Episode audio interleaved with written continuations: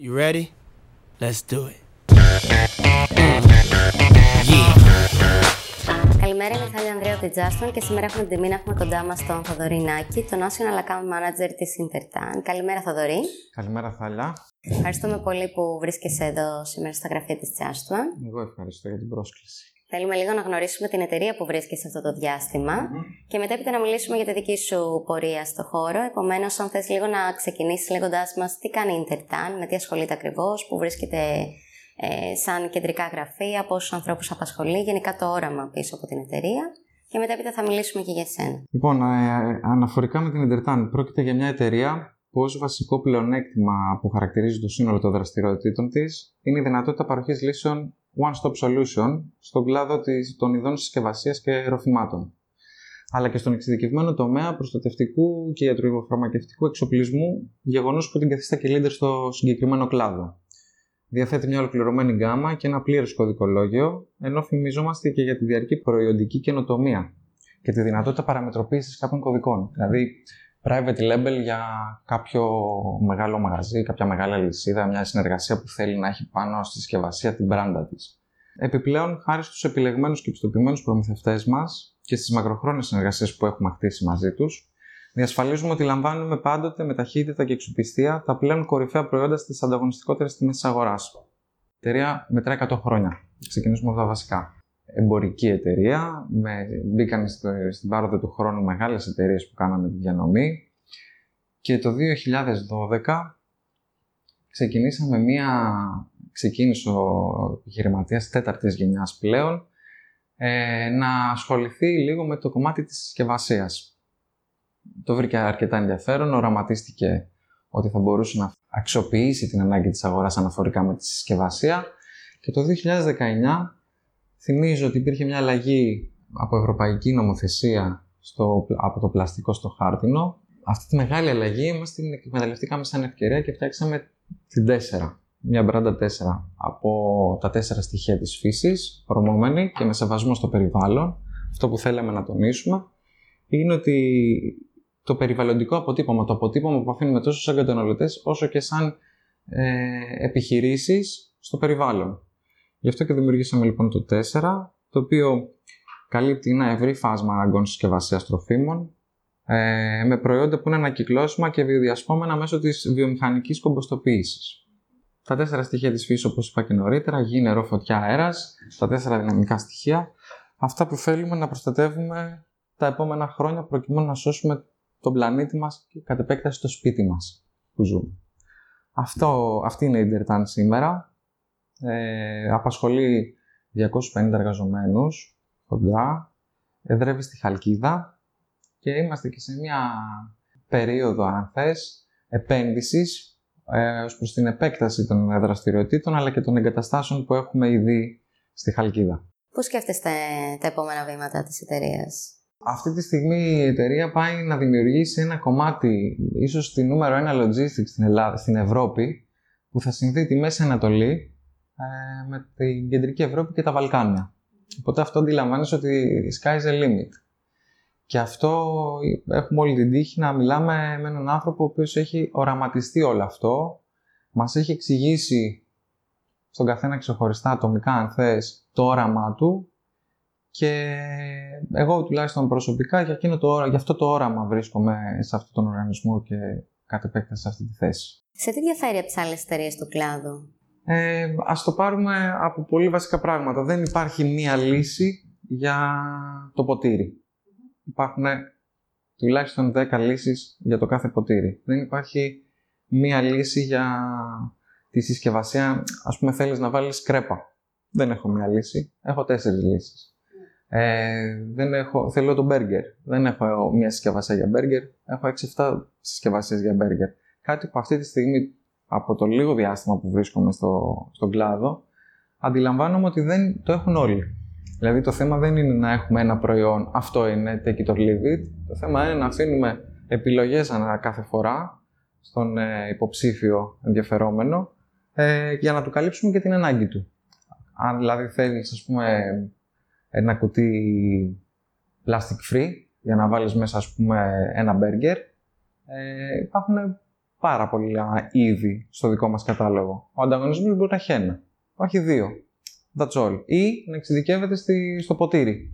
Μόνο ποτήρι έχω. Άρα το ανταγωνιστικό σας πλεονέκτημα είναι η ποικιλία. Ακριβώς. Είναι μια πλήρη γκάμα που έχουμε από οτιδήποτε βγαίνει από ένα εργαστήριο ζαχαροπλαστικής, από μια πιτσαρία, από ένα σουβλατζίδικο, μέχρι από τη συσκευασία που έχουμε στο ράφι σαν καταναλωτές και σαν συσκευασία έχουμε ας πούμε την ε, ε, περιέργεια να δοκιμάσουμε το προϊόν. Όλο αυτό αντιλαμβάνεσαι ότι η συσκευασία παίζει το ρόλο της στο προσελκύζω πελάτες ή με απορρίπτουν πελάτες από τη συσκευασία. Πολλές φορές έχει τύχει, ας πούμε, να αγοράσουμε κάτι το οποίο η συσκευασία μας δυσκολεύει. Την επόμενη φορά που θα σκεφτούμε να το αγοράσουμε πάλι, θα το σκεφτούμε αυτό το πράγμα. Νομίζω ότι ε, αυτή είναι η, το ανταγωνιστικό πλεονέκτημα, αν θέλεις. Συν το ότι οτιδήποτε προσφέρεται και βγαίνεις στην αγορά έχει επιστοποιήσεις αντίστοιχες καταλληλότητες τροφίμων, ας πούμε, που είναι δύσκολο να τις βρεις από παραγωγούς που υπάρχουν ε, ε, στο εξωτερικό. Και αυτό εμείς το, το πληρώνουμε 6 8% πάνω στην τιμή που κανονικά θα αγοράζαμε. Για να έχουμε μια πιστοποίηση που θα μπορείς εσύ, ας πούμε, που είσαι ιδιοκτήτρια ενός παιδότοπου, να πάρεις κάποια σκεύη και να βάλεις μέσα μια τούρτα για να φάνε τα παιδιά σου. Ε, κάποιο παιδί μπορεί να δηλητηριαστεί από αυτό. Τι θα κάνεις εκεί. Άρα λοιπόν, εμείς ερχόμαστε και λέμε ότι ξέρεις τι, σου διασφαλίζω και την ποιότητα, σου διασφαλίζω την τιμή, αλλά σου διασφαλίζω και την καταλληλότητα τροφίμων που μπορείς να βάλεις μέσα σε αυτό το ποτήρι καφέ, ας πούμε, ένα, το ρόφημά σου. Ε, και αυτό συνάδει με, τις, ε, με την ευρωπαϊκή νομοθεσία. Δηλαδή το να έχουμε ας πούμε, πιστοποιήσεις που δεν ισχύουν για την Ευρώπη και για την αγορά δεν, δεν έχει να κάνει. Εμείς δηλαδή είμαστε εναρμονισμένοι πλήρως με την Ευρωπαϊκή Νομοθεσία πάνω στις πιστοποιήσεις που δίνουμε. Επομένως, ήταν και μια βοήθεια η Ευρωπαϊκή Ένωση στο να ενταχθεί η χάρτινη συσκευασία. Γιατί φαντάζομαι ότι από το ελληνικό κοινό λίγο υπήρχε μια δυσκολία από το πλαστικό στη μετάβαση. Το πρώτο, μιλώντας σαν καταναλωτής, θα σου πω, το πρώτο χαστούκι, αν θες, του καταναλωτή ήταν στο καλαμάκι το που από πλαστικό γύρισε σε χαρτί. Εκεί φάνηκε ότι η αγορά δεν ήταν έτοιμη να κάνει μια τέτοια κίνηση. Η παραγωγή, οι, οι, οι εταιρείες τέλος πάντων που δραστηριοποιούνταν στον κλάδο, πες το πώ θες, δεν ήταν έτοιμοι. Ε, με αποτέλεσμα να έχουμε κακές εμπειρίες. Δηλαδή, τους πρώτους καφέδες, ας πούμε, για τον πρώτο καιρό, πάντα ήμασταν στη λογική ρεσί. Μήπως έχεις ένα πλαστικό καλαμάκι. Το φίλο, ας πούμε, που κάθε πρωί έπαιρνες, ας πούμε, καφέ, τον ήξερες και μια οικειότητα, του λέγε Δεν πα και έχεις ένα πλαστικό καλαμάκι. Γιατί είχες μια κακή ε, εμπειρία από αυτό. Τώρα αυτή τη στιγμή να σου δώσω να καταλάβεις ήπια καφέ στο, στο καλαμάκι με μία στρώση χαρτί. Τώρα εμείς έχουμε φτάσει σε ένα σημείο να φτιάχνουμε χαρτί από τέσσερις στρώσεις. Καλαμάκι από τέσσερις στρώσεις χαρτί. Δηλαδή είναι κάτι το οποίο για μένα είναι πολύ κοντά στο πλαστικό. Αλλά κοίτα, περάσανε και κάποια πράγματα. Όχι, ε, πέρασε ένας χρόνος για να αποδεχτεί και η αγορά το χάρτινο καλαμάκι. Δηλαδή πλέον δεν πας να ζητήσεις πλαστικό. Εγώ μπορώ να σου πω και όχι επειδή είμαι στην Ιντερτάν αυτή την περίοδο, ότι χαλιέμαι όταν μου δίνει πλαστικό καλαμάκι. Δεν είναι κάτι το οποίο το αναζητώ πλέον. Το έχω ξεπεράσει, το έχω αφήσει πίσω μου. Και ο καταναλωτής μην ξεχνάμε ότι εκπαιδεύεται. Εν πάση περιπτώσει, σε αυτή τη, τη μετάβαση, εγώ δεν θεωρώ ότι μας βοήθησε η Ευρωπαϊκή Ένωση. Θεωρώ όμως ότι εναρμονιστήκαμε πλήρως με αυτό το κομμάτι. Και γρήγορα. Και νομίζω ότι μας έχει βγει σε καλό. Μετά το χαρτί, τι άλλο θα μπορούσε να είναι σαν επόμενο βήμα; Το μπαμπού, ενδεχομένως. Mm-hmm. Το έχετε ξεκινήσει σαν στρατηγικό; Υπάρχει, υπάρχει, ναι, αλλά αυτή τη στιγμή, όπως είπα και νωρίτερα, εμείς έχουμε μια πλήρη γκάμα. Αυτή την γκάμα δεν είναι για όλους. Ναι. Έτσι. Ε, το μπαμπού τώρα, αυτή τη στιγμή, να το πας να το επικοινωνήσεις, ας πούμε, στην αγορά, θα σου πει άλλος. Πρώτα-πρώτα θα σου πει το εξής. Ότι ρε, αυτό με παίρνει ακόμα. Ναι. Έχω για κάτι πλαστικά ναι, καλαμάκια και δεν έγινε και κάτι, ξέρω. Ok. Okay. Άρα όσο υπάρχουν αυτά τα παράθυρα και αν θες η ανεπάρκεια των μηχανισμών να ελέγξουν λίγο την αγορά, ε, όλο αυτό τι να πουλήσεις τώρα, τον παππού του καλαμάκι; Δηλαδή είναι και το τι, τι προστιθέμενη αξία, δηλαδή θα του δώσεις του καταναλωτή. Δεν πας τώρα στον Ελληνάρα, ας πούμε, που έχει ένα καφέ, να του πεις εσύ, ξέρεις, βάλε μπαμπού. Σου πει, φίλε. Αγοράζω δύο λεπτά το καλαμάκι, τώρα στον μπαμπού έχει 9. Ναι, ξέρεις, θα κοιτάξεις το κόστος. Ε, ωστόσο, έχουν γίνει μικρά αλλά σημαντικά κατεμένα βήματα από μεγάλους οργανισμούς που εδρεύουν στη χώρα, από μεγάλες αλυσίδες ας πούμε που βλέπω εγώ, που σιγά σιγά έχουμε φτάσει σε σημείο να βάζουμε στο τραπέζι και να τιμολογούμε αν θες, ε, ζαχαροκάλαμο. Καπάκι από ζαχαροκάλαμο. Πρώτη ύλη, ας πούμε, που δεν εκπίπτει σε φόρο τα 4 λεπτά που χτυπάνε τώρα. Αλλά πέρα από αυτό, το να μιλάς για ζαχαροκάλαμο, το να μιλάς ας πούμε για μια σαλάτα, ένα μπολ μάλλον από ζαχαροκάλαμο, είναι κάτι το οποίο αν το σκεφτόμασταν πριν 5 χρόνια, λέγαμε, γιατί; Πλαστικό, πέντε, διάφανο, να βλέπω και το περιεχόμενο, έτσι. Και προχωράμε. Ε, νομίζω τώρα σιγά σιγά και, και τα επόμενα βήματα θα είναι εξίσου σημαντικά που η συσκευασία θα παίξει το ρόλο της στην αγορά. Ποιες διαφορές παρατηρείς με τις αγορές του εξωτερικού, ε, εντάξει, ε, αρχικά να σου πω ότι ας πάρουμε τον καφέ, που λίγο έως πολύ όλοι γνωρίζουμε. Ο καφές στην Ελλάδα πίνεται κρύος, στο εξωτερικό πίνεται ζεστός. Άρα εκ των πραγμάτων έχεις μια διαφοροποίηση στο ποτήρι. Δηλαδή, το ζεστό το ποτήρι, το ζεστό μάλλον ρόφημα σε ένα ποτήρι μονότυχο, το μονότυχο πώς το αντιμετωπίζουν οι ξένοι; Βάζουν ένα sleeve που μπορείς να το πιάσεις για να μην καείς. Ναι. Ε, κρύο δεν πίνουν, γιατί στο μονότυχο, αν βάλεις κρύο, ειδικά τώρα με τις θερμοκρασίες που έχουμε, θα υδρώσει και θα μαλακώσει πάρα πολύ. Με αποτέλεσμα μπορεί να σκιστεί κιόλας, θα φύγει και ο πάτος, ας πούμε, του ποτηριού. Εμείς εδώ στην Ελλάδα ανακαλύψαμε το διπλότυχο. Δηλαδή εκεί που βάζουμε ένα, μία στρώση χαρτιού, ας πούμε, βάζουμε και μία δεύτερη. Έτσι λύνουμε και το κομμάτι της, ε, του παγωμένου, αλλά και του ζεστού. Στην, ε, στη Γερμανία αυτό δεν μπορείς να το κάνεις. Ε, απ' την άλλη, ε, στο εξωτερικό βλέπω ότι υπάρχουν... Ε, ε, είναι, φυσιο, είναι φυσιολογικό το ότι δεν έχουμε, ας πούμε, πλαστικό. Είναι οκ. Δηλαδή, δεν θα σου πει κανείς γιατί. Στην Ελλάδα θα σου πει και γιατί. Ε, εδώ, ας πούμε, βλέπω μεγάλες ε, αλυσίδες, ας πούμε, οι οποίες έχουν πλαστικό ποτήρι, πλαστικό ε, καπάκι, χάρτινο ή πλαστικό καλαμάκι δεύτερη, δεύτερη σημασία. Και όταν του λες για το περιβαλλοντικό αποτύπωμα, σου λέει, σήμερα φίλε τώρα, τι μου λες τώρα. Ναι. Που καλά κάνω και έτσι τη δουλειά μου. Ε, αντίστοιχα, είναι έξω από τη φιλοσοφία των ε, Ευρωπαίων, αν θες, κάτι το οποίο έρχεται στην Ελλάδα, ε, έρχεται μάλλον στην Ευρώπη σαν νομοθεσία να μην ενορμονίζονται. Ωστόσο, πρέπει να πούμε και να αναφερθούμε στο γεγονός ότι στην Ελλάδα, σε αυτή την νομοθεσία, προσαρμοστήκαμε γρηγορότερα από όλα τα υπόλοιπα μέλη της Ευρωπαϊκής Ένωσης. Το κάναμε σχεδόν γρήγορα. Η φιλοσοφία όμως έμεινε. Ε, αυτό βλέπω σαν ε, αλλαγή, αν θες. Παράδειγμα, ας πούμε, εμείς έχουμε συνδυάσει ένα μπολ, ας πούμε, να βάζουμε μέσα σούπα. Ε, ο Ευρωπαίος μπορεί να βάλει μέσα μια μερίδα γύρω και με μια δίαινα, ας πούμε, να τσιμπάει και να το τρώει. Κάτι το οποίο και εμείς το προσπαθούμε να δημιουργήσουμε τάσεις. Είμαστε σε αυτή τη φιλοσοφία. Δεν βαφτίζουμε, αν θες, το σκεύος για σαλάτα και μόνο για σαλάτα. Μπορείς να κάνεις πάρα πολλά πράγματα. Ε, ήδη έχουν ξεκινήσει και στην Ελλάδα ε, εστιατόρια ε, take away κυρίως που έχουν βάλει ας πούμε μέσα σε, ένα, σε μια σαλάτα, σε ένα μπολ μακαρόνια και το τρως. Άρα βλέπεις ότι υπάρχει μια, ένα πειραματικό αν θες ε, στάδιο, ε, δεν φοβόμαστε να τολμήσουμε, να δοκιμάσουμε τις νέες τάσεις. Νομίζω ότι τα επόμενα χρόνια θα είμαστε όλο και περισσότερο σε αυτή τη φιλοσοφία να δοκιμάζουμε. Γιατί δηλαδή Σκέψου τώρα ότι είμαστε τρεις άνθρωποι σε μια ρωτώντα και πάμε να φάμε, ας πούμε, μια μερίδα γύρω ο καθένας. Και το βάζουμε στην παλιά, ας πούμε, την παραλληλόγραμμη συσκευασία, ας πούμε, και προσπαθούμε να το φάμε. Δεν στριμωχνόμαστε. Ναι. Ξέρεις, κάνε λίγο πιο κύριε, με ενοχλείς. Κάνε λίγο από εδώ τη, τη χαρτοπετσέτα, πάρε λίγο και το νερό από εκεί. Σκέψου τώρα λοιπόν σε ένα μπολ ψηλό, να βάλεις μέσα εκεί το γύρο και να τσιμπάς. Πιάνει λιγότερο χώρο στο τραπέζι και είσαι και πιο άνετος. Ο στόχος είναι να, να ανοίξουμε το μυαλό μας και πολλά πράγματα να αναθεωρηθούν αν θες. Και νομίζω ότι σιγά σιγά θα το καταφέρουμε. Υπάρχει διάθεση τουλάχιστον. Και για να αναφερθούμε λίγο και στο δικό σου career path, είπες ότι είσαι λίγα χρόνια στο κομμάτι αυτό. Πριν, τι έκανες; Εγώ είμαι αυτή τη στιγμή 18 χρόνια στο κομμάτι των πωλήσεων. Με τους τελευταίους 6 μήνες να έχω μεταφερθεί στο packaging στη συσκευασία, αλλά προγενέστερα όλο τον υπόλοιπο διάστημα ήμουν στο καταναλωτικό αγαθό.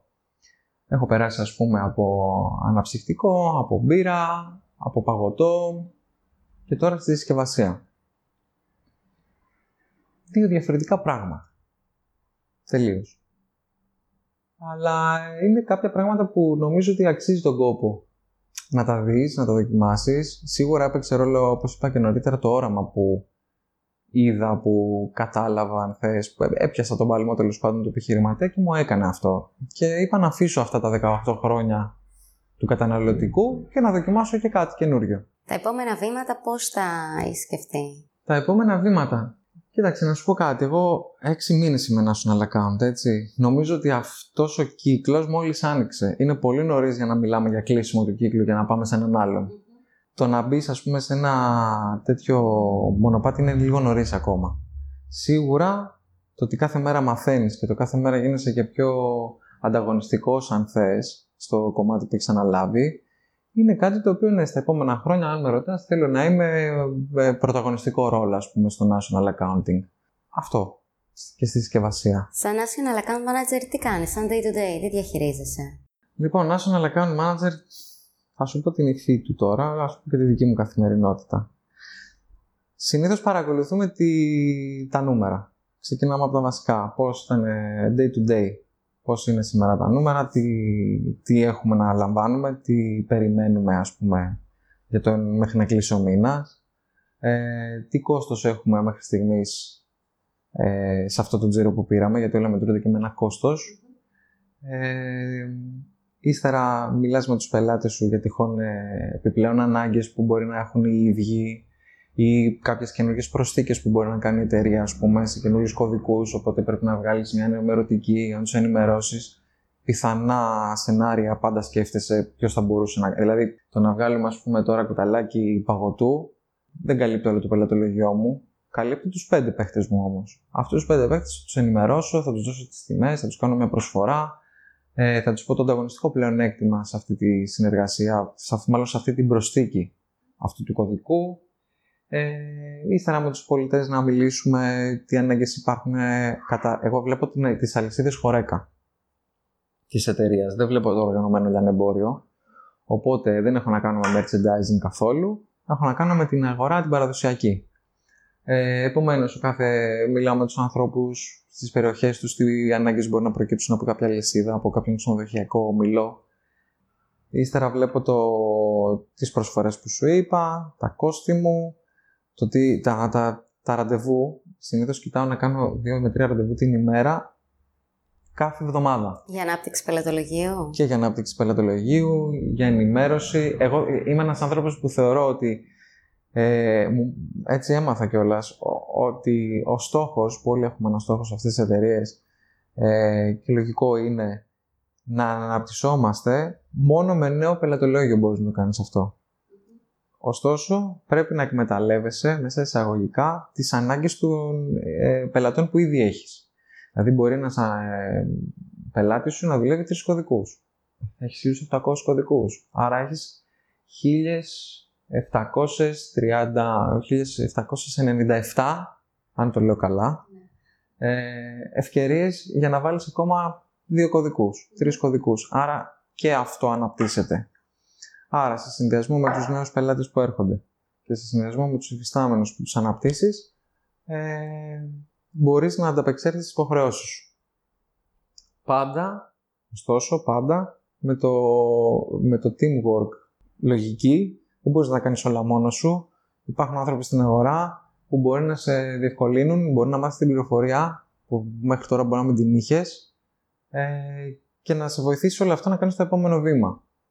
Ε, πρόσφατα, ας πούμε, έτυχε ένας συνάδελφος, ας πούμε, να εξετα... εξετάζαμε έναν όμιλο ξενοδοχείων. Ε, με εμβέλεια τώρα σχεδόν σε όλη την Ελλάδα. Οι άνθρωποι που ήταν στην αγορά με βοηθήσανε να δω την πληροφορία από μέσα. Δηλαδή, πηγαίνοντας στις ξενοδοχειακές μονάδες μία προς μία, μελετώντας με τον ε, διευθυντή ας πούμε, που βρήκαν εκεί του ξενοδοχείου ή με τον FB manager, τι προϊόντα δουλεύουν, πώς είναι ο τρόπος που τιμολογούνται. Μπορείς να καταλάβεις τις ανάγκες τους πολύ καλύτερα. Ακριβώς, ακριβώς. Αυτό ε, για μένα νούμερο ένα είναι η επικοινωνία στις μέρες που ζούμε. Οπότε όταν εξηγείς σε πέντε ανθρώπους το τι θέλεις να κάνεις και είναι clear αυτό, ε, τους βοηθάς και σε βοηθούν ή να δούνε και λαβή. Αυτό για να πάμε να έρθουμε πιο κοντά και γιατί όχι να κλείσουμε και τη συνεργασία. Άρα, χωρίς την ομαδική δουλειά, δεν νομίζω ότι κανείς θα κατάφερνε κάτι. Πάντως, αυτή τη στιγμή, εφόσον είστε νέοι παίκτες στην αγορά, μπορείτε να χτυπήσετε πολλούς ε, αντιπάλους, ας το πούμε, στο πλαστικό. Θα σου πω, ε, νέοι παίκτες δεν είμαστε. Θα σου πω γιατί. Νέοι παίκτες με την έννοια ότι είναι χαρτί. Είναι διαφορετικό για την Ελλάδα, κάτι πρωτότυπο, καινούριο. Η συσκευασία στην Ελλάδα μετράει 12 χρόνια. Έτσι. Ε, αυτή τη στιγμή έχω να σου πω απλά ότι είμαστε, έχουμε μια, ε, μια θέση potential αν θες στην αγορά. Έχουμε φάει τα μούτρα μας κάποιες φορές γιατί το να, να έχεις ας πούμε και 8-9 εκατομμύρια εμπόρευμα στη θάλασσα που έρχεται από την Κίνα, ας πούμε, από την Ινδία, καταλαβαίνεις ότι είναι κάτι το οποίο είναι για λίγους, δεν μπορούν να το κάνουν πολύ. Και κατά δεύτερον, θέλεις το μάχη μεγάλο για να μπεις σε αυτή τη λογική. Δεν ανταγωνιζόμαστε το πλαστικό. Το πλαστικό θεωρώ ότι είναι ξεπερασμένο πλέον. Δεν υπάρχει πλαστικό στην ουσία. Και αν υπάρχει σήμερα, υπάρχει πολύ λιγότερο σε σχέση με χθες και θα υπάρχει πολύ πολύ λιγότερο και με μηδενικό αποτύπωμα στα επόμενα χρόνια. Ε, οπότε σε αυτό νομίζω ότι είμαστε ήδη εδρεωμένοι. Είναι πολύ δύσκολο αυτή τη στιγμή θεωρώ εγώ να μπει κάποιος στον κλάδο τόσο δυναμικά για να έχει ας πούμε 1800 κωδικούς που μπορεί να έχεις ας πούμε τώρα και 40 κωδικούς, 50 κωδικούς ποτήρι, χάρτινο. Ποια θα ήταν η πιο challenging στη μέχρι ώρας πορείας σου; Θα επαναδιατυπώσω λίγο και θα σου πω το εξής. Υπήρχαν φάροι μες στη μέχρι τώρα πορεία μου. Ένας φάρος ήταν η προηγούμενη εταιρεία που ήμουν κοντά στα 8 χρόνια, που αν θέλεις εκεί ενηλικιώθηκα. Ήταν η πρώτη μου θέση, αν θέλεις, πιο υπεύθυνη, σαν ε, area manager. Είχα να διαχειριστώ και ανθρώπους. Ε, ήμουνα μικρός, δηλαδή ήμουνα 30 χρονών και ο εφιστάμενος μου ήταν 38 και ξέρω 40 και 12 χρόνια, 15 χρόνια στο παγωτό. Οπότε αυτό το κομμάτι ήταν ένας challenge με την έννοια εντάξει να μας πεις τώρα εσύ, ας πούμε, είσαι και νέος τώρα, δεν έχεις και την εμπειρία κτλ. Εκεί ήταν ένα challenge που έπρεπε να ανταπεξέλθω. Ε, είχα πολύ όμως σημαντικούς ε, συναδέλφους που με βοηθήσανε σε αυτό και αν θέλεις τολμώ να σου πω ότι εκεί ενηλικιώθηκα επαγγελματικά. Ε, σε συνδυασμό με το μεταπτυχιακό που σου έχω πει ότι κάναμε, έκανα, είχα μια πιο global ε, εμπειρία, αν θέλεις, γνώση μάλλον στο κομμάτι από το MBA και στο on the job training ήταν το απόλυτο. Δηλαδή, ό,τι είχα κάνει μέχρι εκείνη τη στιγμή στο κομμάτι της θεωρίας, έβλεπα και την πράξη. Ε, μέχρι εκείνη την περίοδο, μέχρι να, πριν κάνω το μεταπτυχιακό, ήμουν πάντα υπέρ του πελάτη. Ένας πολιτής που τάσεται, ας πούμε, μαζί με τον πελάτη κατά της εταιρείας η εταιρεία έχει πάντα άδικο, ας πούμε, και δίκιο έχει πάντα ο πελάτης. Κάτι το οποίο με το μεταπτυχιακό με βοήθησε να δω και την γνώση του επιχειρηματία. Τι, τι έχει να κάνει αυτός ο άνθρωπος, ας πούμε, για να πει ότι αυτό το, το προϊόν το πουλάω 10 λεπτά. Έχει να κάνει μια ανάλυση, το πόσο του κοστίζει σαν πρώτη ύλη, με τα μεταφορικά του πόσο του έρχεται, με το βιομηχανικό του κόστος πόσο μου έρχεται. Δηλαδή όλο αυτό ε, μέχρι εκείνη τη στιγμή έλεγα είναι ακριβό. 10 λεπτά είναι ακριβό. Δεν είχα μπει στη λογική να δω από πίσω τι κρύβεται, πόσα κόστη μπορούν να υπάρχουν. Ε, κόστος συσκευασίας, ας πούμε, κόστος marketing. Ε, είναι όλο. Ναι, μπράβο, ακριβώς. Το PNL που λέμε, ας πούμε. Εκεί καταλαβαίνεις πραγματικά τι σημαίνει. Και γιατί, ας πούμε, τα 10 λεπτά. Μπορείς, ας πούμε, μετά να θεωρήσεις και να πεις ότι ξέρεις κάτι. Τα 10 λεπτά είναι φτηνά. 12 έπρεπε να το κάνουμε. Δηλαδή, μπαίνεις και εμείς σε μια τέτοια λογική. Ε, Άρα λοιπόν ένας φάρος για μένα ήταν αυτός και επανέρχομαι και στο ερώτημα του challenging. Το challenge για μένα ήταν αυτό. Το, ότι, το γεγονός ότι αφήνω 18 χρόνια καταναλωτικό που αν θέλεις έχει ένα σώμα, έχει μια γεύση, το, είναι πιο άμεση πώληση και να πάω στη συσκευασία που μπορεί ας πούμε, να ξεκινήσουμε μια κουβέντα σήμερα και να την κλείσουμε σε 6 μήνες να κάνουμε τον deal. Άλλη ρυθμή. Μου μοιάζει λίγο με το pharma industry. Δεν έχω περάσει από αυτή τη τέτοια. Ναι. Αλλά όπω έχω ακούσει, ναι, υπάρχει. Δηλαδή δεν είναι τόσο ε, άμεση. η πώληση. Θέλει λίγο ε, να, να κάνει τον κύκλο της. Ναι, υπομονή, θέλει να χτίσει σχέσεις, θέλει να είσαι επίμονος, γιατί ξέρεις, περισσότεροι αγοραστές βλέπουν πάρα πολλούς προμηθευτές τη μέρα. Οπότε εσύ θα πρέπει να χτίσεις μια σχέση για αφού κάτσεις στο τραπέζι για να διαπραγματευτείς, να του δώσεις το ανταγωνιστικό πλεονέκτημα της εταιρείας σου, να του εξηγήσεις ε, προσωπικά πλέον τι θα κερδίσει από σένα. Παράδειγμα, η συσκευασία, ας πούμε, είχε φτάσει λόγω των μεταφορικών κάποια στιγμή, ήταν ε, ψηλά τα κόστη. Αυτό σιγά σιγά εξισορρόπησε στην αγορά. Ε, όταν διασφαλίζεις λοιπόν τη μείωση τιμών, όταν δηλαδή πας σε έναν αγοραστή και του λες ξέρεις κάτι, εγώ σήμερα σου πουλάω αυτό, αλλά δεσμεύομαι να είμαι δίπλα σου, όταν αλλάξουν οι τιμές, είτε είναι προς τα κάτω είτε είναι προς τα πάνω, να σου το επικοινωνήσω, να το γνωρίζεις. Μπορεί ας πούμε να υπάρχουν αγοραστές σήμερα, ε, λίγοι φαντάζομαι, που αγοράζουν στις τιμές του 20 και του 21. Γιατί δεν ενημερώθηκαν από τις εταιρείες ότι ξέρετε κάτι, έπεσαν οι τιμές. Ναι. Καρποθείτε το. Αντίστοιχα, όταν αυξάνονται οι τιμές, πάλι το ίδιο πρέπει να γίνει. Αλλά σκέψου τώρα ότι να μην έχεις ειδοποιήσει κανέναν στη μείωση των τιμών, αλλά στην αύξηση των τιμών είναι ο πρώτος που θα πάρεις τηλέφωνα και θα λες: Αυξήθηκαν οι τιμές. Ε, όταν έχεις κάνει όμως δύο χρόνια αυτή την προεργασία και τον έχεις ενημερώσει για τη μείωση τιμών, στην αύξηση τιμών δεν θα κλωτσίσει. Mm. Θα το καταλάβει. Και μπορεί να το καθησυχάσει, ξέρεις κάτι, είναι σαν ένα χρηματιστήριο. Ό,τι ανεβαίνει, κατεβαίνει. Οπότε όταν ξανακατεύουν, εδώ θα είμαι πάλι και θα είμαι δίπλα και θα σε στηρίξω να σε ενημερώσω. Ακριβώς. Ακριβώς. Εκεί είναι η διαφορά. Και νομίζω ότι στο κομμάτι των πωλήσεων οι σχέσεις είναι που παίζουν ρόλο.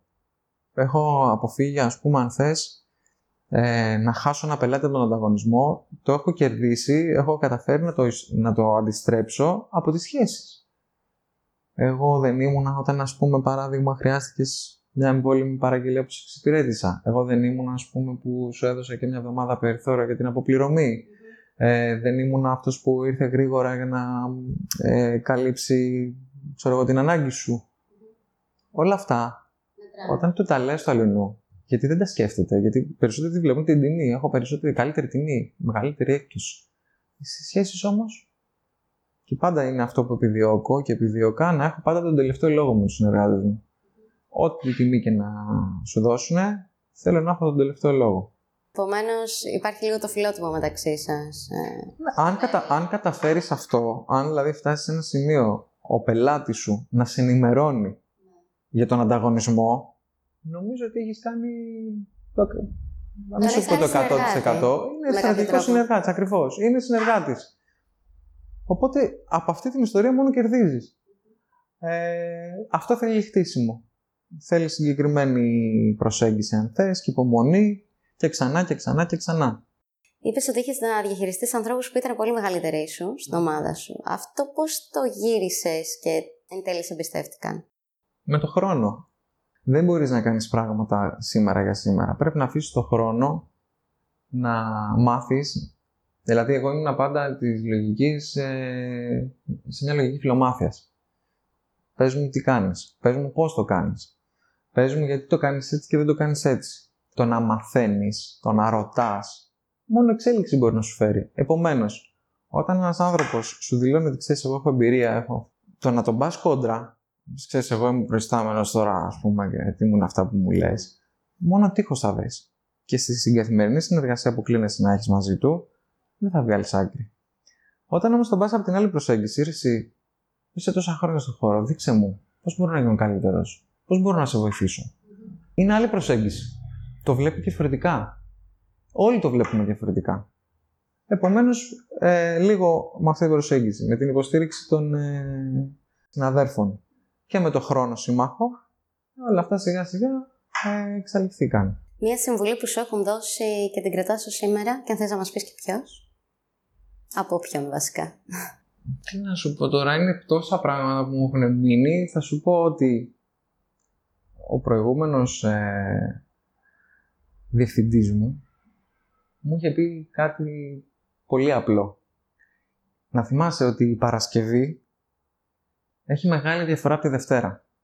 Και τι εννοούσε τώρα, να στο επεξηγήσω τώρα. Την Παρασκευή λοιπόν, μια Παρασκευή που λίγο έως πολύ στην Ελλάδα Παρασκευή κοντή γιορτή, το Σαββατοκύριακο αρχίζει την Παρασκευή κτλ. Είσαι λίγο πιο χαλαρός και κατά τις 3-4 η ώρα ας πούμε έρχεται μια κρίση από ένα πελάτη. Και σου λέει, ξέρεις, αυτό, αυτό, αυτό και αυτό. Ήρθε ο ανταγωνισμός, ας πούμε, μου είπε πράγματα, άστο δεν θες να μάθεις.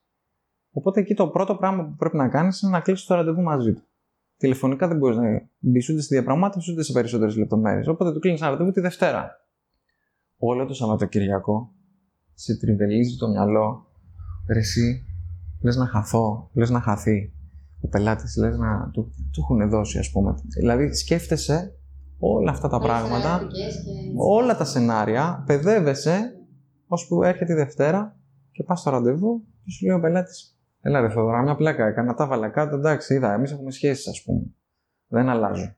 Εντάξει, κάνε μου λίγο μια καλύτερη τιμή σε αυτό το προϊόν που βλέπεις ότι πάει καλύτερα, ας πούμε, και είμαστε καλά.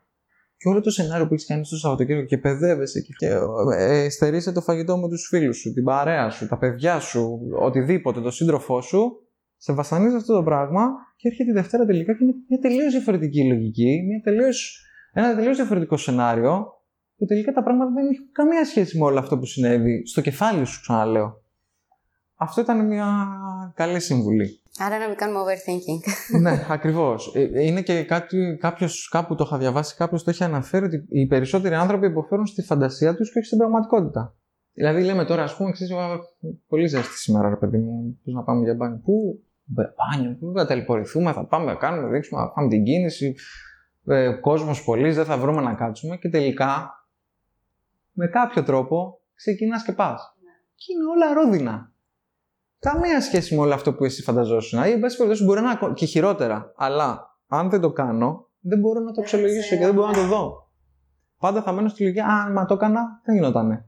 Τι θα συμβούλευες κάποιον ο οποίος θέλει τώρα να ενταχθεί στο συγκεκριμένο κλάδο και στο κομμάτι των sales πιο συγκεκριμένα; Υπομονή, επιμονή, ε, εκπαίδευση, είτε διαβάζοντας ένα βιβλίο, είτε ακούγοντας ένα ε, μια ομιλία TEDx ας πούμε στο, στο YouTube ε, είτε ρωτώντας τον διπλανό σου ε, να μάθεις όσο καλύτερα μπορείς το να λανσάρεις, να πλασάρεις τον εαυτό σου να προσεγγίζεις τα πράγματα να είσαι ψύχρεμος στα πράγματα δηλαδή είναι, είναι πολύπλευρη ε, λογική των πωλήσεων το καλύτερο ας πούμε, που μπορώ να σκεφτώ τώρα είναι η ατάκα του Bruce Lee, ας πούμε, be water. Βάζεις το νερό, ας πούμε, σε ένα ποτήρι γίνεται ποτήρι. Το βάζεις μια τσαγέρα γίνεται τσαγέρα. Το βάζεις μια κανάτα γίνεται κανάτα. Μπράβο. Άρα, be water, my friend, που λέει και ο φίλος μας. Η προσαρμοστικότητα είναι το νούμερο ένα στο κομμάτι των πωλήσεων. Να μπορείς να προσαρμοστείς στις συνθήκες. Στο... Καταρχάς, όλοι οι άνθρωποι έχουν κατηγορίες. Δηλαδή, μπορεί να αντιμετωπίσεις έναν άνθρωπο, πελάτη, υποψήφιο πελάτη, πολύ φιλικό που είσαι, σε περίμενα, γεια σου, give me five, δύο ομάδα είσαι, ξέρω και όλο αυτό. Αυτό είναι ο τρόπος που προσεγγίζει ο ίδιος τα πράγματα. Εσύ όμως πρέπει να κρατήσεις μια ισορροπία σε όλο αυτό. Γιατί είναι ένας δυνητικός πελάτης. Δεν μπορεί να μπει στη λογική που σε ρε αγορή να Αυτό είναι κάτι που είπαμε χτίζεται. Δεν μπορείς από τον πρώτο καιρό λοιπόν να μπεις σε αυτό. Είναι ένας άνθρωπος άλλος ο οποίος είναι επιθετικός. Στο σπίτι, το προϊόν σου, Έχω ακούσει και από άλλους τίποτα. Δεν τρώγεται, δεν πίνεται, ξέρω εγώ, ξεβάφει, οτιδήποτε. Πάντα θα υπάρχει ένας τρόπος να τα διαχειριστείς όλα αυτά, εκτός αν στην ίδια πρόταση, στην ίδια κουβέντα, έχεις ακούσει πάνω από τρεις αρνη... αρνητικά, δηλαδή τρία όχι. Όχι, όχι, όχι. Όταν το ακούς αυτό σε μια κουβέντα, μέχρι τα δύο τα παλεύουμε, ας πούμε. Στο τρίτο δεν γίνεται. Δεν είναι το timing. Εδώ κουμπώνει η επιμονή. Α πούμε, θυμάμαι τον εαυτό μου πάρα πολλές φορές, για πάρα πολλά χρόνια, να πηγαίνω σε πελάτες κάθε χρόνο, που κάθε χρόνο μου λέγαν όχι. Αλλά κάθε χρόνο πήγαινα.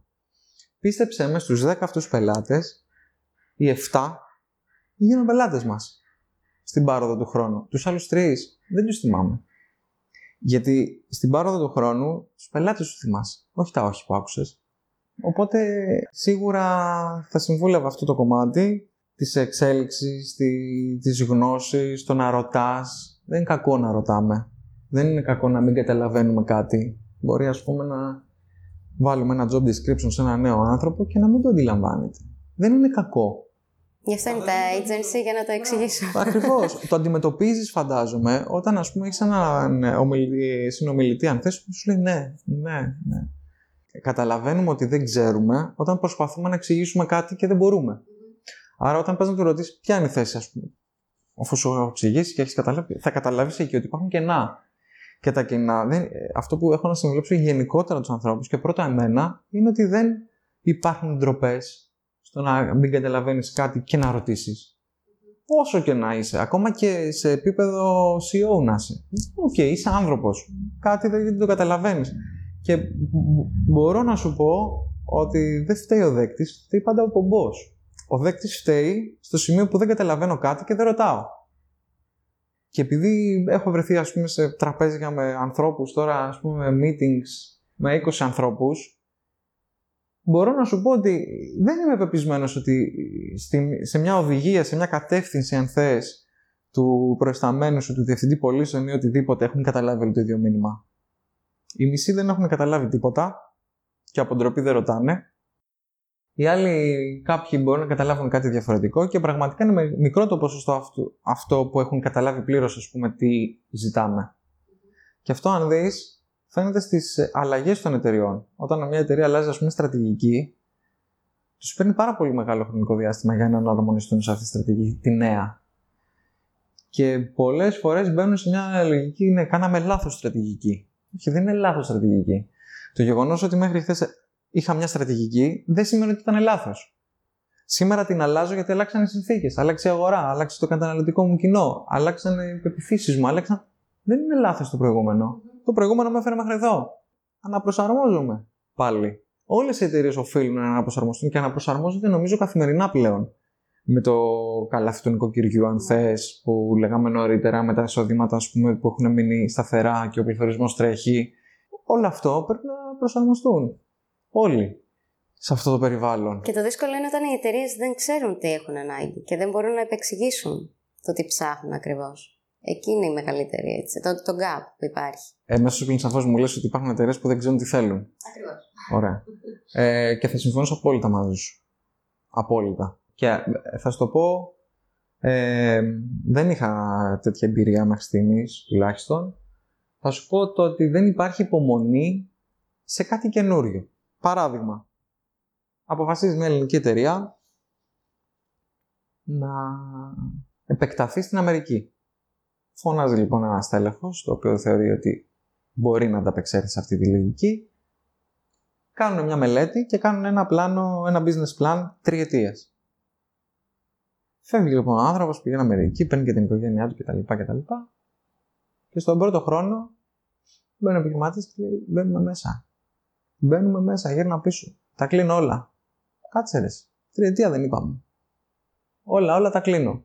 Άρα, εδώ, ε, σημαντικό είναι να ξέρουμε τι θέλουμε να κάνουμε, σε τι βάθος χρόνου θέλουμε να το κάνουμε και πώς μπορούμε να το κάνουμε.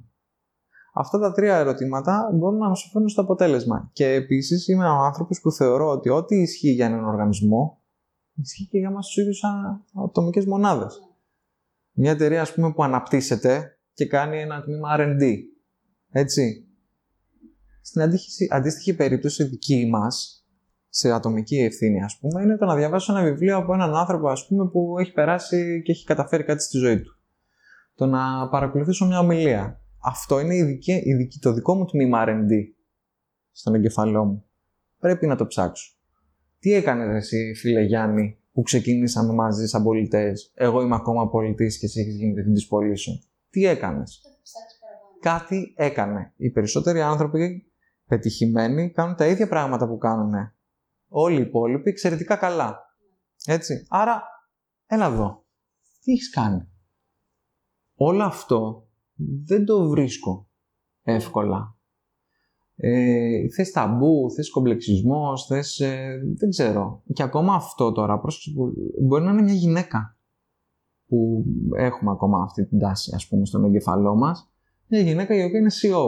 Για να είναι CEO κάποιος λόγος υπάρχει. Δεν μπορούμε να πηγαίνουμε κάθε φορά στο μέσον, κάθε φορά στη, στην άλλη πλευρά του νομίσματος, στην κακή αν θες πλευρά του νομίσματος αυτό είναι ρατσιστικό τουλάχιστον. Νομίζω πλέον δεν υπάρχει το μέσο. Δηλαδή, έρχονται λίγο οι πολυεθνικές να το καταρρύψουν. Εγώ θα σου πω ότι και να υπάρχει το μέσο, ε, στο σύγχρονο αυτό περιβάλλον που ζούμε, κάποια στιγμή θα σε πετάξει το σύστημα έξω. Θα, θα βγουν οι αδυναμίες σου. Δεν υπάρχει περίπτωση. Τυχαίνει πάρα πολλές φορές να μιλάω με ανθρώπους στην αγορά και να μου λένε, ξέρεις, προϊστάμενος μου δεν είναι τόσο υποστηρικτικός όσο θα ήθελα. Και νομίζω ας πούμε ότι αυτό έγκυται ότι σε πολλές περιπτώσεις η γνώση που έχει ο εφιστάμενος είναι περισσότερες από τον προϊστάμενο. Και ο προϊστάμενος έχει πάρει μία προαγωγή γιατί είναι ξέρω εγώ 15 χρόνια. Επίσης παίζει αυτό το πράγμα. Δηλαδή πάμε βάσει της παλαιότητας. Εδώ δεν είναι στρατός. Δεν υπάρχει νέος και παλιό. Εδώ υπάρχει αυτός που μπορεί να σου κάνει τη δουλειά και έχει τη γνώση να την κάνει. Δεν με νοιάζει σε 15 χρόνια, 20 χρόνια. Έχω τύχει σε τέτοιες περιπτώσεις. Και πραγματικά αυτό δεν κρύβεται. Είναι, είναι αδυναμίες που είτε σε ένα χρόνο, είτε σε δύο, είτε σε τρία θα φανούν. Και θα τραβήξουν και την επιχείρηση πίσω και δεν θα έχεις και τα αποτελέσματα, θα φεύγει ο κόσμος, είναι πολύ λογικό. Έτσι ακριβώς. Πολύ. Φαντάζομαι ότι αντιμετωπίζεις συνέχεια το κομμάτι του ο μάνατζερ μου, ο μάνατζερ μου, ο μάνατζερ μου. Εδώ βέβαια είναι και άλλο ένα 50% που λέει ότι έλα εδώ, έπιασες το μάνατζερ σου.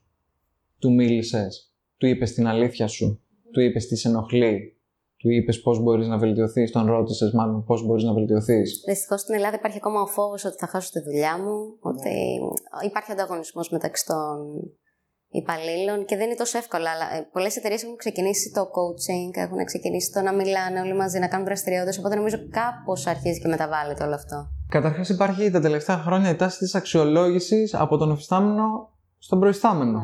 που μέχρι τώρα είχαμε τον προϊστάμενο να κάνει μια αξιολόγηση στον εφιστάμενο. Οπότε όλο αυτό φτάνει να το εκμεταλλεύεσαι. Γιατί αυτή εδώ η διαδικασία που περιγράφουμε τώρα είναι μια ουσιαστική διαδικασία που μπορεί να φέρει πραγματικά ε, αποτελέσματα. Αρκεί να το κάνουμε και να το εισπράξουμε αν θες, να το εκμεταλλευτούμε στο 100% όχι απλά να το κάνουμε για να το κάνουμε. Δηλαδή η αξιολόγηση, όσες φορές αξιολογούμαστε ή αξιολογούμε, είναι ένα ε, ιερό, είναι μια ιερή στιγμή για μένα. Γιατί είναι η ανασκόπηση μιας ολόκληρης χρονιάς, συνήθως γίνεται μια φορά το χρόνο, είτε στο τέλος είτε στην αρχή της χρονιάς που αναφέρεστε στην προηγούμενη. Οπότε είναι μια ανασκόπηση. Νομίζω ότι με την επικοινωνία όλη αυτή την, την, ε, που ανέφερα και νωρίτερα, μπορείς να, να κάνεις πράγματα, να κάνεις καλύτερα την καθημερινότητά σου. Έτσι, εμένα μου έχει τύχει αυτό το κομμάτι. Να υπάρχω σε ένα τοξικό τραπέζι, ας πούμε. Να έχω τον διπλανό μου, ας πούμε, ο οποίος για να, κάνει, για να έρθει στη δουλειά κάνει μετό, ας πούμε, από το άγχος. Αυτό όλο πρέπει να το βάλεις πρώτος ο ίδιος σε ένα stop. Όπα, τι κάνω, τι με ενοχλεί, ένα, δύο, τρία. Πάμε να το καταφέρουμε. Είναι η αλήθεια σου. Δεν μπορεί να σου πει κανείς ότι ισχύει ή δεν ισχύει. Εγώ τα βλέπω έτσι. Και μπορεί να πας και να είναι τελείως διαφορετικά τα πράγματα. Και να, να σου πει όλος ξέρεις, δεν το εννοούσα έτσι. Το εννοούσα έτσι, αλλά από τη στιγμή που σε ενοχλεί, την επόμενη φορά θα το πέρασω αλλιώς. Μην ξεχνάς ότι ο μάνατζερ χωρίς την ομάδα του δεν μπορεί να φέρει τα αποτελέσματα. Οπότε όταν η ομάδα έρχεται και πιο κοντά, είτε με τη μορφή δραστηριοτήτων που ανέφερες πριν, είτε με τις κουβέντες που για μένα είναι το Α και το Μ, νομίζω ότι έρχεσαι πιο κοντά. Τώρα, άμα έχεις να κάνεις με έναν ε, άνθρωπο ο οποίος είναι στο fear management ταγμένος, ε, σίγουρα αυτό που έχεις να πεις στον εαυτό σου τα 10 λεπτά πριν κοιμηθείς είναι ότι εγώ προσπάθησα, δεν το άφησα στην τύχη του, με αξιοπρέπεια στο άτομό μου, δεν μπορεί να με βρίζεις, ας πούμε, να με μειώνεις οτιδήποτε. Και τελικά δεν κάνει αυτή η δουλειά, αυτό, μάλλον αυτή η θέση, αυτός ο οργανισμός δεν κάνει για μένα. Οπότε πρέπει να δεις τι θα κάνεις μετά, το επόμενο βήμα σου. Δεν είναι ε, εδώ τώρα. Δεν είναι ότι βρήκαμε μια δουλειά, παίρνουμε καλά λεφτά, ας πούμε, ή δεν παίρνουμε καλά λεφτά και δεν κάνουμε τίποτα. Η γκρίνια είναι ένα πράγμα το οποίο σιγά σιγά σιγά σιγά σιγά σε τρώει και δεν το καταλαβαίνεις. Δεν αντιλαμβάνεσαι τι κάνεις. Είσαι αρνητικός, ξέρεις, ο μάνατζερ μου έδωσε την προαγωγή στον άλλον που εγώ είμαι πιο παλιός, που είχα κάνει πιο καλά τη δουλειά και είσαι μόνιμα στη. Α, η εταιρεία δεν είναι αυτό, δεν είναι εκείνο. Έλα εδώ. Έλα να δούμε τι μπορείς να κάνεις μόνος σου. Φτιάξε ένα πλάνο, ένα map. Τι μπορείς να κάνεις; Εγώ έκανα μεταπτυχιακό στα 30 μου. Δεν έκανα μεταπτυχιακό όταν τελειώσα μια σχολή. Για να κάνω ένα μεταπτυχιακό και να γυρίσω, ας πούμε, στη θαλιά και να σου ξέρει, εγώ έχω μεταπτυχιακό. Δεν έχω εμπειρία, έχω μεταπτυχιακό. Αλλά θέλω για 2.000 καθαρά να παίρνω γιατί έχω μεταπτυχιακό. Είναι όλα λάθος. Να σου πω ένα πράγμα. Εγώ το, στα 30 που έκανα το μεταπτυχιακό, Είχα ήδη 10 χρόνια στις πωλήσεις. Ήξερα τι ήθελα να κάνω, ήξερα γιατί θα το κάνω, τι θα μου δώσει. Στην ουσία το μεταπτυχιακό δηλώνει μια, ένα expertise, αν θες, στον ε, άνθρωπο για κάτι παραπάνω στα, στις ήδη γνώσεις που έχει όμως. Ε, δηλαδή, προστιθέμενη αξία δίνει. Δεν είναι ότι το κάνουμε για να το κάνουμε, για να πάρω 100 ευρώ, ας πούμε, ή 200 ευρώ, δεν ξέρω. Δεν, δεν έχει, καταρχάς η γνώση δεν έχει αξία. Είναι κάτι το οποίο το έχεις μέσα σου και πορεύεσαι με αυτό, δεν μπορείς να το πάρει κανένας. Επομένως είναι λίγο άδικο για τους ίδιους.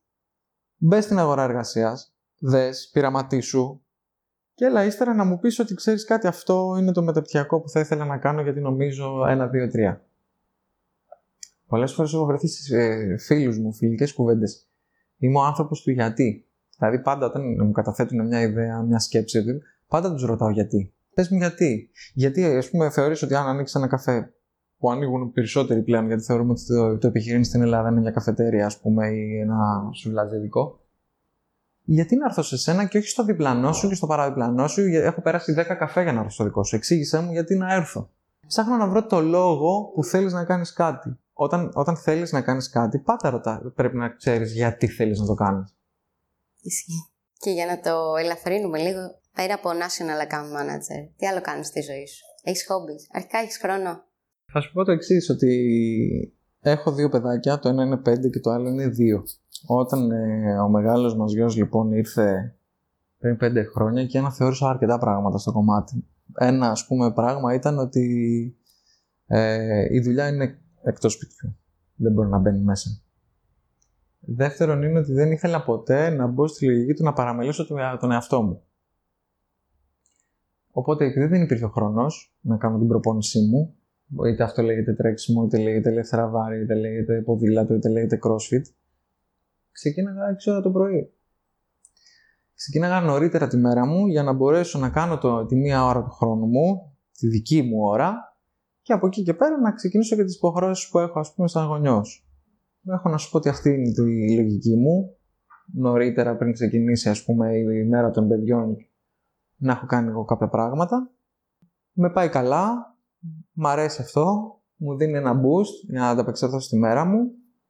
Ε, και στην ουσία χόμπι με αυτή την ένα συγκεκριμένο πράγμα δεν έχω. Μ' αρέσει πάρα πολύ η άθληση, τον έχω, την έχω σαν τρόπο ζωής ε, και από εκεί και πέρα προσπαθώ να γίνομαι όλο και καλύτερος στα περισσότερα. Σύζυγος, γονιός, επαγγελματίας, ε, φίλος, όλα. Προσπαθούμε να γίνουμε καλύτερα. Αυτή είναι η λογική. Πάντα όμως θα υπάρχει χρόνος αρκεί να τον, να τον βρεις κάπου να τον βάλεις.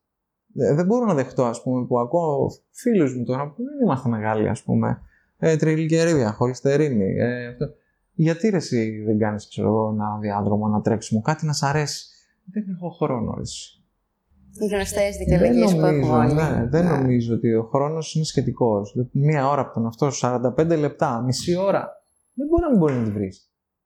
Τι γίνεται; Time management Κάτι δεν κάνεις καλά. Ναι, κάτι πρέπει να γίνει, ας πούμε. Αυτό. Βέβαια, μη στα λέω και ρόδινα. Έχω ένα σύντροφο, μια γυναίκα, ας πούμε, η οποία που με στηρίζει σε όλες μου αυτές τις τρέλες. Εκείνη έχει χρόνο για τον εαυτό τη. Φροντίζει και αυτή να έχει, θεωρώ. Τι συμβαίνει. Αν δεν είμαστε καλά εμείς, δεν μπορούμε να είμαστε καλά με όλους τους υπόλοιπους ανθρώπους. Άρα, το τι κάνει καλά εσένα και τι κάνει καλά εμένα μπορεί να διαφέρει, αλλά πρέπει να το βάλεις σαν προτεραιότητα. Και όταν ε, είσαι καλά με αυτό, μπορείς να το επεξέλθεις και σαν γονιός, ε, και σαν επαγγελματίας, και σαν ε, σύντροφος. Οπότε νομίζω ότι όλα έχουν να κάνουν ε, με εμάς. Δηλαδή σήμερα φάγαμε, ας πούμε, ταΐσαμε το σώμα μας. Την ψυχή μας την ταΐσαμε κάτι. Πήραμε μια καινούργια πληροφορία που δεν ξέραμε. Αυτό που κάνουμε σήμερα είναι κάτι καινούριο. Και για σένα καινούριο, γιατί βλέπεις εμένα. Σίγουρα, και για μένα καινούριο. Ακριβώς.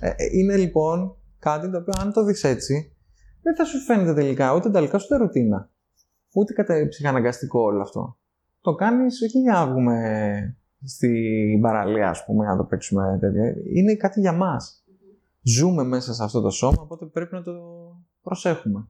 Ζούμε μέσα σε αυτή τη σκέψη στο μυαλό μας, οπότε πρέπει να προσέχουμε πολύ καλά τι τροφο, ε, ανατροφοδότηση του δίνουμε. Και χρόνος για διακοπές υπάρχει, θα πάτε κάπου οικογενειακό. Αδιαπραγμάτευτο αυτό.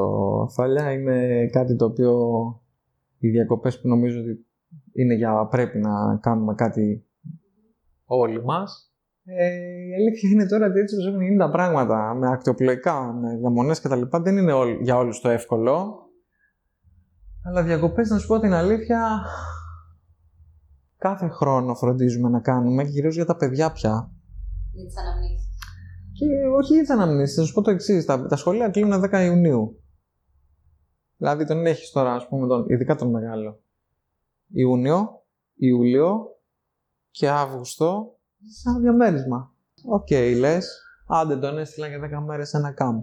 Μετά Ε, Δηλαδή, εγώ ας πούμε έχω ακούσει το γιο μου, ας πούμε, να λέει εντάξει, ο μπαμπάς ε, όλη μέρα είναι στο λάπτοπ και μιλάει στα τηλέφωνα, ας πούμε, και δεν ασχολείται μαζί μου. Οκ, είναι μια ωμή αλήθεια. Είναι λίγο το ευρυδικό μοντέλο που πλέον έχει φέρει τη ζωή μας μέσα στο σπίτι, οπότε αναγκαστικά έχουν τέτοιες εικόνες στα παιδιά. Ε, Όμως είναι μια αλήθεια. Οπότε δεν του οφείλεις 15 μέρες off, δεν κάνω τίποτα, δεν ασχολούμαι με κινητό, δεν ασχολούμαι με υπολογιστή. Αν και δύσκολο σε αυτή την περίπτωση που είμαι τώρα. Ε, αλλά είμαστε ουσιαστικός χρόνος να υπάρχει ουσιαστικός χρόνος. Και αυτό είναι λίγο, λίγοι το έχουμε, δεν ξέρεις. Είμαστε εδώ και το μυαλό μας είναι κάπου αλλού. Και δεν απολαμβάνουμε το σήμερα, το τώρα. Μιας και προηγουμένως είπαμε για τις συμβουλές, θα σας πω ένα- μια ωραία συμβουλή που άκουσα από ένα παιδικό που έβλεπε ο γιος μου. Ε, αν θυμάμαι καλά, είναι μια χελώνα σε ένα πάντα. Το οποίο πάντα είναι, ας πούμε, στεναχωρημένο, γιατί μου έχει τύχει και τι θα μου τύχει τώρα κτλ. Και γυρνάει λοιπόν η χελώνα και του λέει: Κοίταξε να δεις. Το χθες έφυγε, δεν μπορείς να το αλλάξεις. Το αύριο δεν το ξέρεις, οπότε μην το σκέφτεσαι. Κοίτα να ζεις το σήμερα. Από ένα παιδικό τώρα, έτσι, που απευθύνεται σε 7 χρονών, που για μένα ε, πραγματικά δείτε ταινίες παιδικές, έχουν φτάσει σε άλλο επίπεδο, σε άλλο επίπεδο πλέον. Ε, Και για, δε, κακώς τις χαρακτηρίζουν παιδικές για μένα. Ναι, γιατί ένα μικρό παιδί μπορεί να συλλάβει ακριβώς τι εννοεί το πάντα και η χελώνα, αλλά ο μεγάλος ακούγοντάς το λίγο επανέρχεται στην πραγματικότητα. Σωστά. Ένα ας πούμε χαρακτηριστικό παιδικό που έχουμε μεγαλώσει όλοι η δεκαετία του 80, ας πούμε, τα στρομφάκια. Ωραία. Τα στρομφάκια, εκτός από μπλε ανθρωπάκια, ας πούμε, με τα λοιπά, με τον παπαστρόφ και συναχωριού με μανιτάρια και τα λοιπά, τι άλλο είναι; Είναι μια γρήγορη, αν θέλεις, απεικόνιση της κοινωνίας μας. Είναι ο Γκρινιάρης. Είναι ο Χαχανούλης. Είναι ο Εξυπνούλης. Είναι ο Περίεργος. Όλα αυτά είναι τα στρομφάκια. Όλα αυτά λοιπόν είναι μια κοινωνία. Συνυπάρχουν όλα αυτά. Ο περίεργος με τον κακό, με τον καλό, με τον... Δηλαδή, όλοι μας δεν είμαστε έτσι. Είμαστε όλοι μονο... μονοπλευροί, μονοδιάστατοι, όχι. Αλλά είναι μια κοινωνία όλα αυτά. Και πρέπει να προσαρμοστείς. Σαφέστατα θα υπάρχουν παπαστρόφοι στη ζωή μας. Σαφέστατα μπορεί να είμαστε εμείς παπαστρόφοι για κάποιους άλλους. Αλλά σίγουρα το μόνο σίγουρο είναι ότι α- αυτό το μήνυμα στα 38 μου έχω να σου πω ότι έμαθα τα στροφάκια. Ότι πρέπει να προσαρμόζεσαι. Αγαπημένος προορισμός από τα ταξίδια που έχεις κάνει έως τώρα; Θα σου πω κάτι, δεν έχω κάνει πολλά ταξίδια. Ένα όμως ταξίδι που θέλω οπωσδήποτε να κάνω και το αφήνω open είναι η Κούβα. Και ε, επειδή έχω παρακολουθήσει αρκετά πράγματα γύρω από την Κούβα, θα σου πω απλά ότι οι Κουβανοί είναι happy με αυτό που έχουν τώρα. Κοίταξε να σου πω κάτι, ε, νομίζω ότι αυτή είναι όλη μια κουλτούρα. Δεν αλλάζει αυτό το πράγμα. Δηλαδή, όταν ας πούμε πας και μιλάς με έναν κουβανό και του λες εσύ δεν θα ήθελε να κάνεις το αυτοκίνητο. Σου λέει όχι. Οι, ζω... οι, οι προτεραιότητες της ζωής μας, οι ανάγκες μας δεν έχουν αλλάξει με τις ανάγκε που είχαμε πριν 2,5-3 εκατομμύρια χρόνια. ίδια πράγματα είναι. Έχουμε γίνει πιο ληστές, πιο καταναλωτη... καταναλωτική λογική, Mm. μας έχουν δημιουργήσει τις ανάγκες. Ένας άνθρωπος του sales λέει αυτό το πράγμα, δεν έρχεται σε κόντρα. Ναι, ναι, θα σου πω γιατί. Κάποτε, ας πούμε, οι πωλήσεις που δεν τις έχω ζήσει, έπαιρνες μια παραγγελία, χειρόγραφη.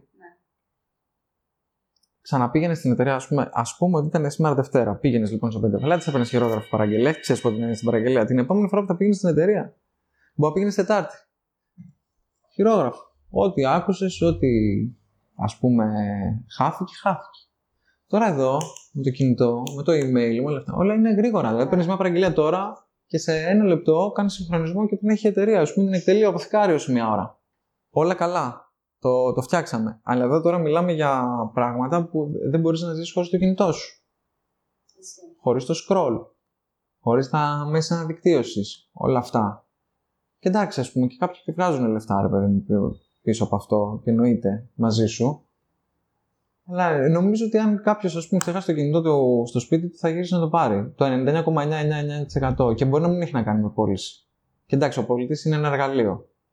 Αλλά σε έναν άνθρωπο ας πούμε, που κάνει λογιστική δουλειά δεν είναι απαραίτητο. Όμω αυτό θα γυρίσει να το πάρει. Α, Αυτό εννοώ ότι σου δημιουργούν ανάγκε γενικότερα. Μεγαλύτερο αυτοκίνητου, μεγαλύτερο σπιτιού, ε, πιο ακριβά ρούχα, ε, περισσότερα παπούτσια. Όλα, όλα αυτά ο κουβανό δεν το έχει.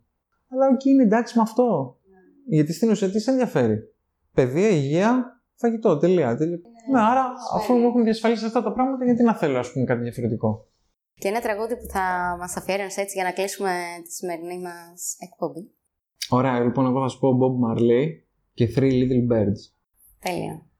Οπότε ευχαριστούμε πάρα πολύ για τη σημερινή σου επίσκεψη στα γραφεία της Just One. Εγώ ευχαριστώ. Και ευχόμαστε ό,τι καλύτερο στην πορεία σου. Ευχαριστώ πάρα πολύ για τον χρόνο.